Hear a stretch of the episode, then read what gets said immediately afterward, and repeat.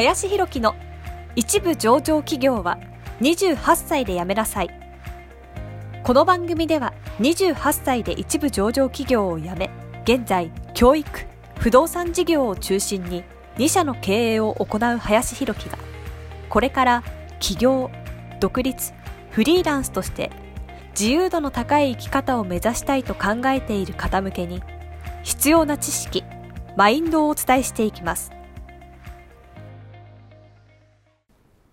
こんにちは林です。え本日はですねやりたいことを無理やり探すなというテーマでですね話をしていきたいなと思います。まあ、多くの方がですねやりたいこと探しみたいなことをですね結構しているなというふうに思っていまして、まあ、というね僕自身もそういうやりたいことをなんかこう探していた時期もありました正直。特に独立前の段階ですね。自分が本当にやりたいことって何なんだろうとかっていうふうにですね結構確かに考えてた時もあってでやっぱその時ですねやっぱ思いつくことっていうのはやっぱ過去に紐付けられたことに結局なってくるなと思ったんですね。例えばじゃあ僕の場合はテニスをやっていたのでじゃあテニスのなんかこうスクールとかね経営をできたらいいんじゃないかなとか、まあ、飲食店でねバイトをしてた時もあったんで自分のお店をね持てたらいいんじゃないかなとかまあ、結局その過去に紐づいたことしか想像できないなっていうふうに思っていてで結局それってでも本当に意味あるのかなって思った時に、まあ、そもそもですねやりたいって思ってたらもうやってると思うんですよ。例えばじゃあプロ野球選手になりたいって思ってる人はもうプロ野球ねひたすら頑張ってやっていますしミュージシャンになりたいっていう人は儲からなくてもやっぱりやってるわけですよね。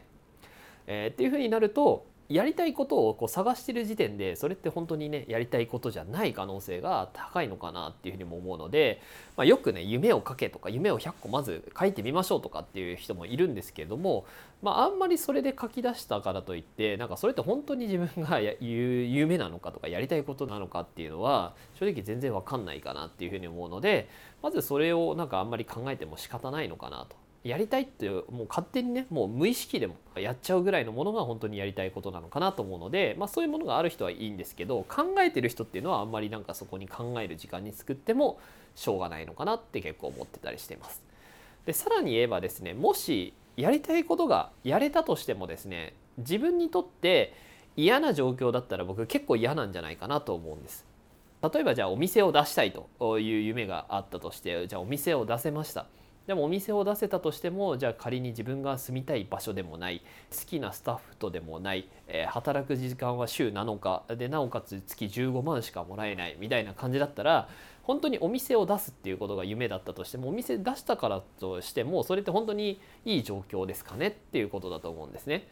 でもそうなったら大抵の方は多分いやちょっと違うかもしれないっていうふうに思うと思うので僕はですねまず何かそんなにやりたいことがないっていう人に関してはまずやりたくないこととか自分にとって嫌な状況っていうのは何なのかってことを考えていった方がいいんじゃないのかなと思ってます。うん、まず嫌な状況をなくしていくってことができれば、まあ、結果それっていうのは自分にとってねいい状況になってる可能性が高いのまずはねまずはいい状況なのかなというふうに思うのでまあ、例えばじゃあね人間関係とか僕もそうだったんですけどねじゃあ僕の場合例えばじゃあどうだっていうとじゃあ会社員の時なんですけど、まあ、いい上司も本当にいましたけど、まあ、合わない上司なんかもいてそういうふうにね人間関係をこう選べないっていうのが結構嫌だなとか。まあ、働く場所もね最初栃木に配属だったんですけど自分がそんなにね住みたいエリアじゃないところに住まなきゃいけないっていうのも結構嫌だったりとかまた働く時間ですね働く時間をやっぱ自分でねコントロールできないっていうのが結構嫌だったん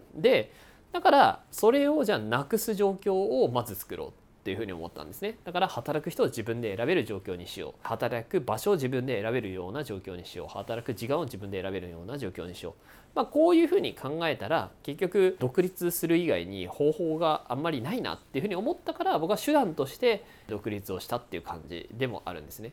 なので逆に言えばもし仮に独立ができたとしてもですね嫌な人と働かなきゃいけないとか場所がね自分が住みたくないエリアにずっと居続けなきゃいけないとか働く時間もね自分でコントロールできないっていうんだったらあんまり僕独立できたとしても全然本望じゃないなって思っていますと。いうところですね。なんでまず自分にとって自分が過去経験した出来事の中で嫌だったことっていうのは何なのかっていうのを洗い出していきそれその逆ですよね要するにその逆が自分にとってまずはいい状態なんじゃないのかなっていうふうに思いますのでまずはねそういう状況を作っていく、まあ、その先にいろいろ考えていってもいいと思いますしあとはまあいろんなその自分のスキルとか人脈とか経験をどんどん積んでいくと自分にですねできることが増えていくとあこういうこともやれるんじゃないかって思うことが結構出てくるんですね。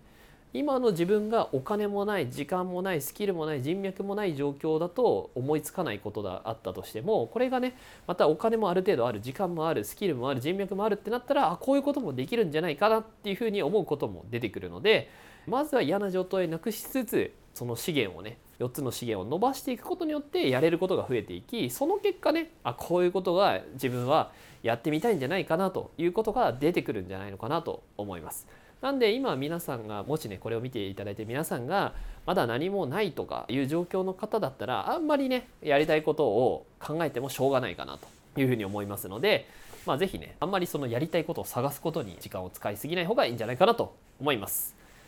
はい。ということでですね今日はやりたいことは探すなということで話をさせていただきました。ありがとうございました。本日の番組はいかがでしたでしょうか？この番組では林博樹への質問を受け付けております。ご質問はツイッターにて林博樹とローマ字で検索していただきツイッターのダイレクトメッセージにてご質問いただけたらと思います。たくさんのご応募お待ちしております。